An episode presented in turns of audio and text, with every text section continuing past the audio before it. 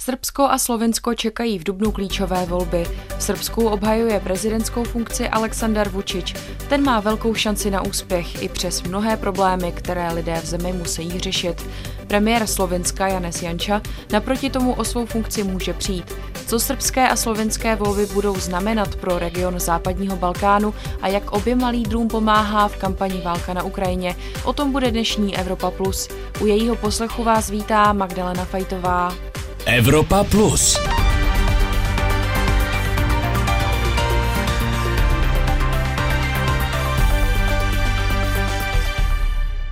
Je, zase tenhle. Je, je. Chceš něco v kuchyni? No ale opravdu, ještě by mohl vyskočit třeba z lednice.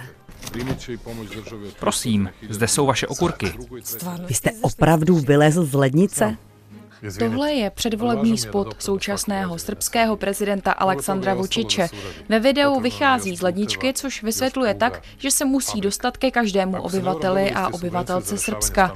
Je toho ještě mnoho, co prý musí udělat. Silnice, železnice, fabriky.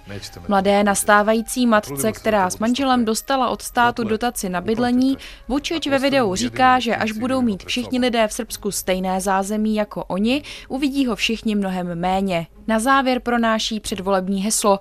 Jedinou hranicí jsou naše sny. Jedina granica jsou naše snovy. Jen několik dnů před zveřejněním tohoto videa mluvil Aleksandar Vučič jinde, a to s opoznání horší náladou. Verovatno nikada teže i Nejspíš nikdy mi nebylo hůře. Ještě nikdy jsem neměl horší náladu.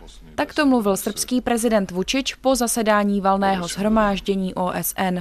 kriza zbog rata u Ukrajini Válka na Ukrajině je něco, co dramatickým způsobem dopadá i na Srbsko. Vysvětloval, proč se rozhodl podepsat rezoluci OSN, ve které spolu s dalšími státy odsoudil ruskou agresi na Ukrajině.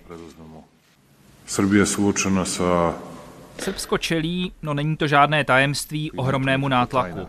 Srbsko se dnes na valném schromáždění připojilo k odsouzení ruské invaze na Ukrajinu. Na Ukrajinu. Na Vučiče prý mezinárodní aktéři, neřekl ale kteří, všemožnými způsoby tlačili, aby rezoluci podepsal. To také značně neochotně nakonec udělal. Ja mislim da je ovo tek početak i želim da to kažem građanima Srbije. Já si myslím, že tohle je začátek a chci to říct obyvatelům Srbska, začátek ohromného tlaku na Srbsko i v jiných ohledech. A nejen to. Já věřím tomu, že budeme svědky úplného zrušení stávajícího pořádku. Nepřekvapilo by mě to. A to říkám jako někdo, kdo aktivně sleduje politiku 24 hodin denně. Politiku gotovo bukvalno 24 sata dnevno.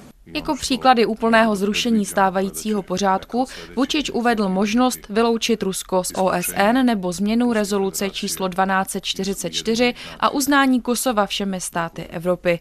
To vše pod taktovkou údajných albánských lobbystů.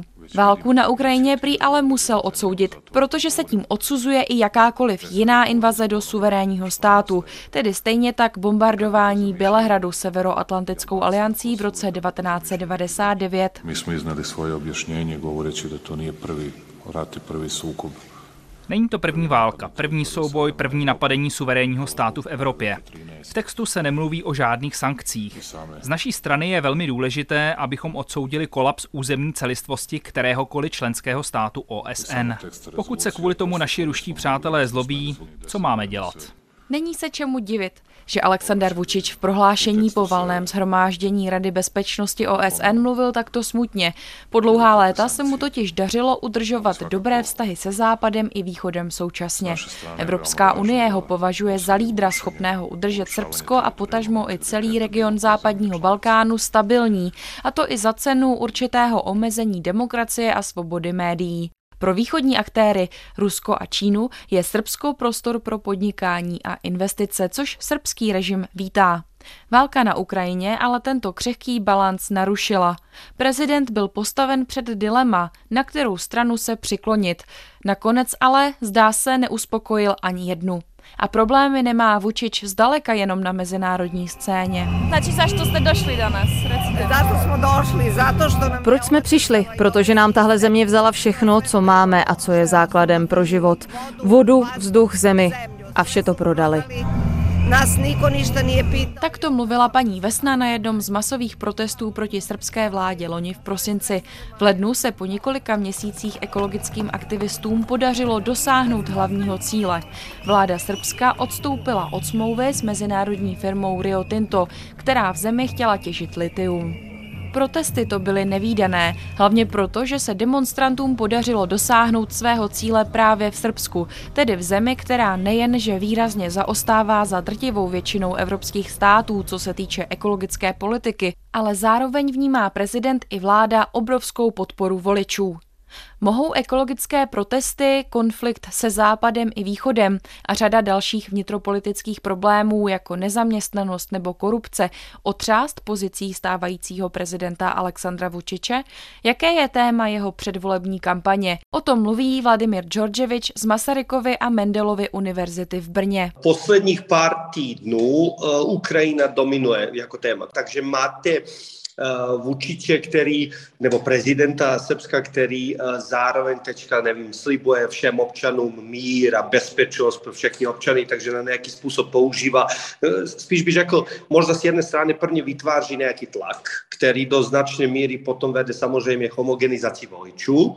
Kromě Ukrajiny máte i pár nějakých dalších témat, například, nevím, velice často se mluvím, nevím, o srbských národních zájmech, potom samozřejmě do, mluví se o ekonomice, o těch dost problematických, řekl bych, volebních podmínkách v, v, v Srbsku, zároveň té zahraniční politiky týkající se kríze na Ukrajině, ale zároveň například i Kosova. V souvislosti s tou Ukrajinou, jak vlastně Vučič o tom mluví jako politicky. Říká, nebojte, nic se nestane, mír a bezpečnost budou zachovaný, ale z druhé strany my ano, odsuzujeme e, v principu na nějaké, demo, na nějaké diplomatické úrovni odsuzujeme to, co se stává v Ukrajině, nebo respektive odsuzujeme Rusko, Eh, kvůli eh, agresi, kterou Rusko, eh, nebo invazi, které Rusko de facto udělalo na Ukrajinu.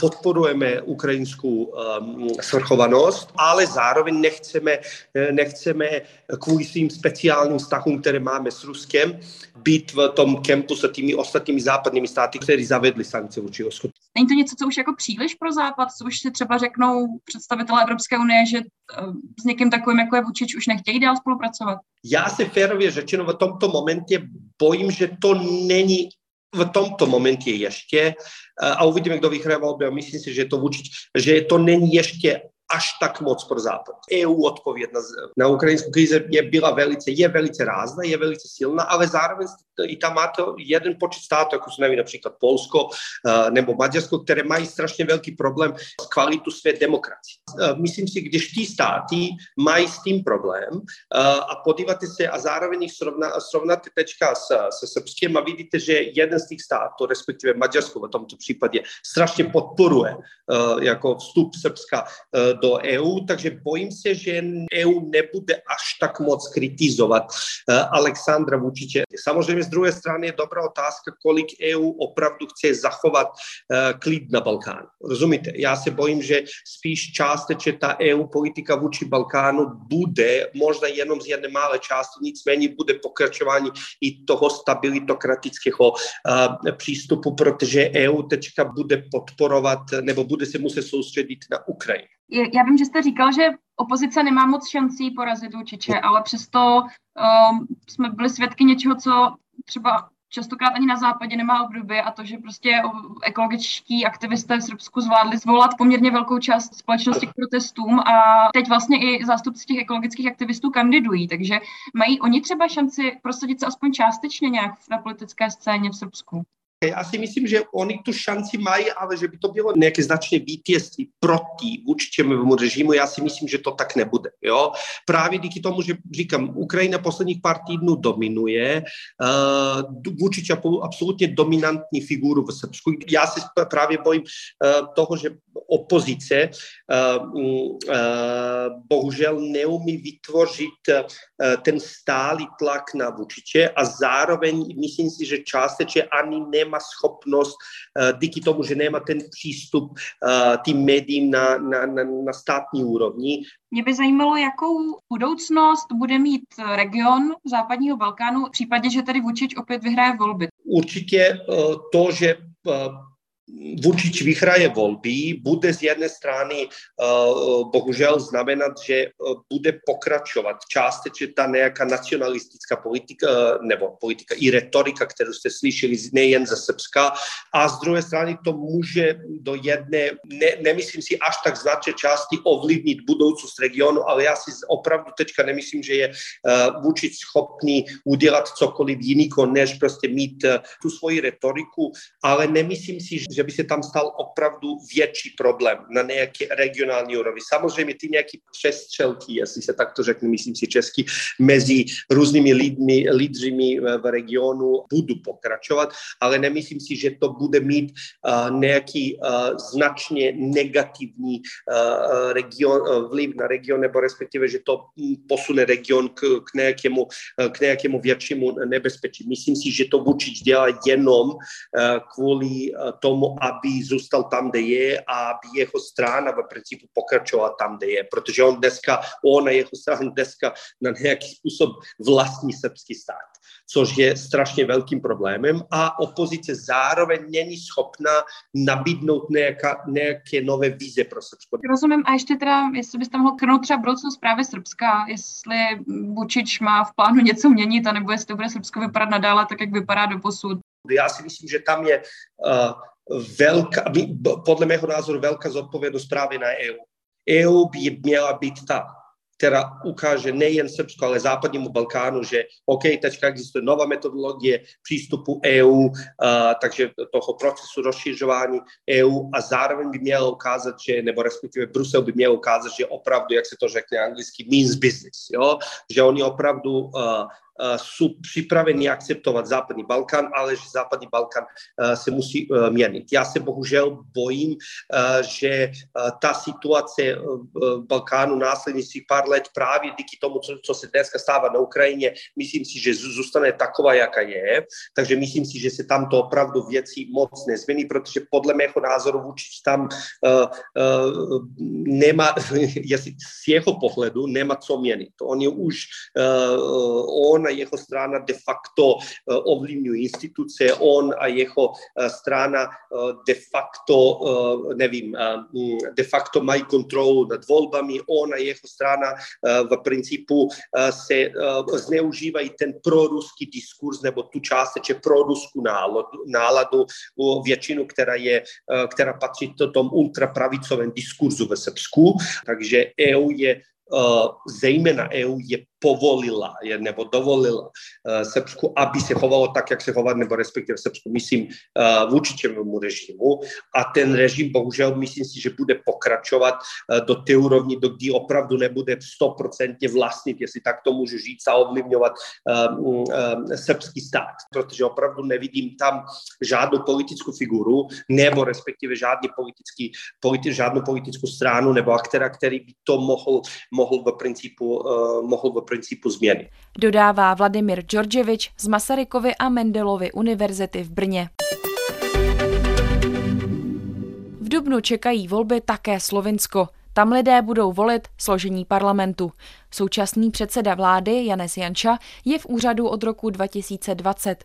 Janča dlouhodobě udržuje dobré vztahy se zeměmi V4, zejména s Viktorem Orbánem a stejně jako on, i Janča je znám svým euroskepticismem. Evropská unie je největší investor v regionu a to je samozřejmě potřeba ocenit, ale v těchto oblastech existuje konkurence, že? Je tu Čína, Rusko, Turecko, Ti také přicházejí s nabídkami investic a tyto investice nijak nepodmiňují. Takto Janes Janča vysvětloval na samitu EU k otázce západního Balkánu loni na podzim, proč je pro státy jako Srbsko nebo Bosna vidina členství v EU beznadějně daleko a proč se naopak v regionu tak snadno dokáží prosadit Čína, Rusko a Turecko. Nekladou si žádné podmínky, jako si klade Evropská unie, tedy vládu práva, reformy, evropské standardy, lidská práva, svobodu slova. Jistě, tohle všechno je pěkné, ale musí být na konci toho tunelu vidět nějaké světlo. Pokud tyto země nemají zajištěnou budoucnost v Evropské unii, pak o ně Evropská unie přijde. Dodržováním evropských standardů ale Janes Janča sám nikterak nevyniká. Evropská unie jeho vládu mnohokrát kritizovala za to, že ve Slovensku potlačuje svobodu slova. Šlo zejména o jeho snahu omezit nezávislost slovenské veřejné tiskové agentury. Na konci loňského roku Evropský parlament vyjádřil obavy také o stav soudnictví v zemi. Janes Janča se ale naposledy ve velkém objevoval ve spravodajství světových médií kvůli úplně jinému tématu a také ve značně odlišném světle. Premiéři Česká, Polská a Slovenská v Kijevě jednali o vojenské i diplomatické podpoře Ukrajiny v boji proti ruské agresi. Zdůraznili i, i polský premiér Mateusz Moravěcky a předseda slovenské vlády Janes Janča. Ten po schůzce řekl, že Ukrajina nebojuje jenom sama za sebe. Slovinský premiér Janes Janča vyzdvihl, že Ukrajinci brání svobodu Evropanů i evropských zemí rozhodovat o vlastní budoucnosti. Three prime ministers traveled to Kiev last week. This morning I spoke with one of those leaders, Yanis Janša, the prime minister of Slovenia. Друзів України. Польща, Чехія, Словенія. Jen pár týdnů před volbami se Janes Janča rozhodl k odvážnému kroku a možná dost překvapivě přímo v Kijevě vyjádřil podporu Ukrajině v boji proti ruské agresi. V projevu mluvil také o evropských hodnotách a lidských právech.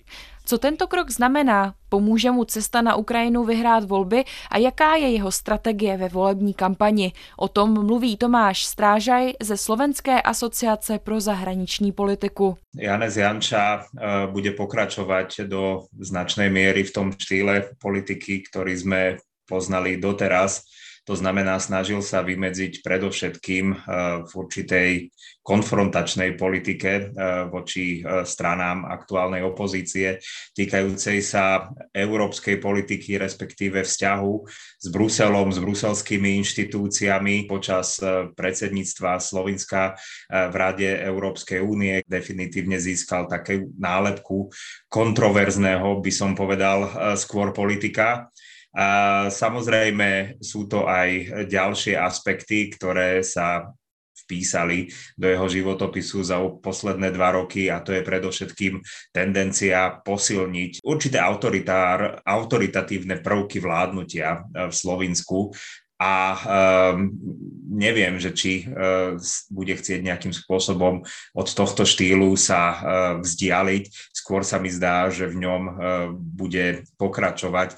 To znamená, že pôjde aj určité posilnenie um, Slovinska, jeho pozície v rámci Európskej únie. Jednoducho je to smer, ktorý už dlhšiu dobu a výraznejšími prostriedkami presadzuje jeho kolega, môžeme povedať do istej miery aj vzor v Maďarsku a tým je, tým je Viktor Orbán.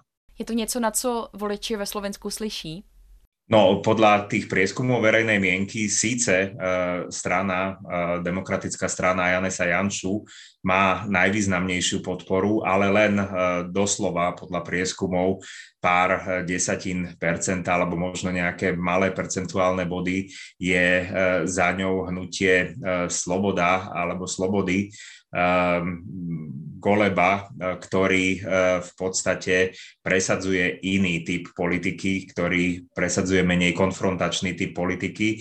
A zdá sa, že spolu s ostatnými opozičnými stranami, ktoré s vládnúcou demokratickou stranou Janču nechcú mať toho veľa spoločného, je tu potenciál na vytvorenie alternatívnej vlády, alebo teda vlády, kde by Janez Janša nebol prítomný, jeho strana by nebola prítomná a v podstate by bol nútený odísť do opozície, pretože popri samotných samozrejme vo voľbách rozhoduje aj koaličný potenciál pre jednotlivé strany a ten Janča má veľmi, veľmi obmedzený. V podstate sa môže spoliehať na svojho koaličného partnera, e, menšiu stranu Nové Slovinsko v parlamente a naopak zdá sa, že opozícia, pokiaľ dodrží predvolebnú e, tie sluby týkajúce sa spolupráce a vymedzenia sa voči e, politike Janšovej, tak takúto šancu by dostať mohla. Co jsou naopak cíle opozice, respektive největšího vyzývatele Janeze Janči, tady Hnutí Svoboda a jeho předsedy Roberta Goloba? No, je to predovšetkým zodpovednejšia politika, ktorá eh, by sa zbavila takýchto eh, prvkov autoritárstva. V podstate opierajú sa o hodnoty, ktoré zastáva Európske, Európska únia, o hodnoty liberálnej demokracie a to je pomerne široký balík, ktorý obsahuje veľké množstvo aspektov e, ľudskoprávneho charakteru a podobne. Takisto je tu e, v podstate e, jednoznačná orientácia na európske ukotvenie Slovinska, to znamená v EÚ, v NATO. Jak si máme tedy vysvětlit tu cestu Janeze Janči do Kieva? V tomto kontexte vidíme také zásadnejšie sa vymedzenie Janču voči Orbánovi, ktorý od začiatku vypuknutia konfliktu medzi Ruskom a Ukrajinou, respektíve od tej bezprecedentnej agresie Ruska voči Ukrajine zastáva takú veľmi váhavú politiku, nechce sa jednoznačne prikloniť ani na jednu zo strán, hovorím teraz o Viktorovi Orbánovi, tak Slovinsko v, ta, v tomto kontexte konkrétnom je o dosť priamočiarejšie a um, Janez Janša sa tu stavia jednoznačne um, za pozície Európskej únie aj NATO, takže uh, túto by som úplné rovnítko medzi Orbána a Janšu nedával. A Janša, myslím si, vedome v tomto kontexte krízovom sa chce vymedziť. Je tohle naskočení na, řekněme, nějakou proevropskou vlnu populismus z jeho strany? Takto, ani keď sa pozrieme na Orbána, tak nemôžeme jednoznačne kriticky eh, povedať, že Orbán by sa jednostranne eh, nejakým spôsobom eh, sám postavil za Rusko a že by nejakým spôsobom schvaloval ruskú politiku. To nie Maďarsko podporilo, rovnako ako Slovinsko a ďalšie krajiny Európskej únie sankcie. Maďarsko tiež umožnilo vojskám NATO prebývať na svojom území, avšak odmietlo veľmi jednoznačne Maďarsko vojenskú pomoc priamo, priamo Ukrajine. No a v tomto kontexte sa mi zdá, že áno, e, táto pozícia e, Janeza Janšu e, môže byť nejakým spôsobom vnímaná ako predvolebný kalkul aj v tom kontexte, že preferencie tých skôr tých opozičných a teda skôr liberálnych proeurópskych strán sú pomerne badateľné v rámci verejnej mienky v Slovensku, takže v tomto kontexte to vidím ako, eh, ako určité poučenie sa z toho, z toho aktuálneho vývoja a ťažko predpovedať, že či takýto trend bude eh, dlhodobo eh, z jeho strany udržateľný. Kdo je vlastně Robert Golob, ten momentálně nejvýraznější odpůrce politiky Janeze Janči a jeho strany? No nevieme o ňom uh, veľmi uh, veľa. Vieme, že je to človek, ktorý má určitú skúsenosť uh, s pozíciou v štátnej správe, pokiaľ sa nemýlim. Je, pôsobil ako námestník ministra v jednej z predchádzajúcich vlád práve do politiky, ale prestúpil z biznis sektora, z energetického sektora, pokiaľ teda mám správne informácie.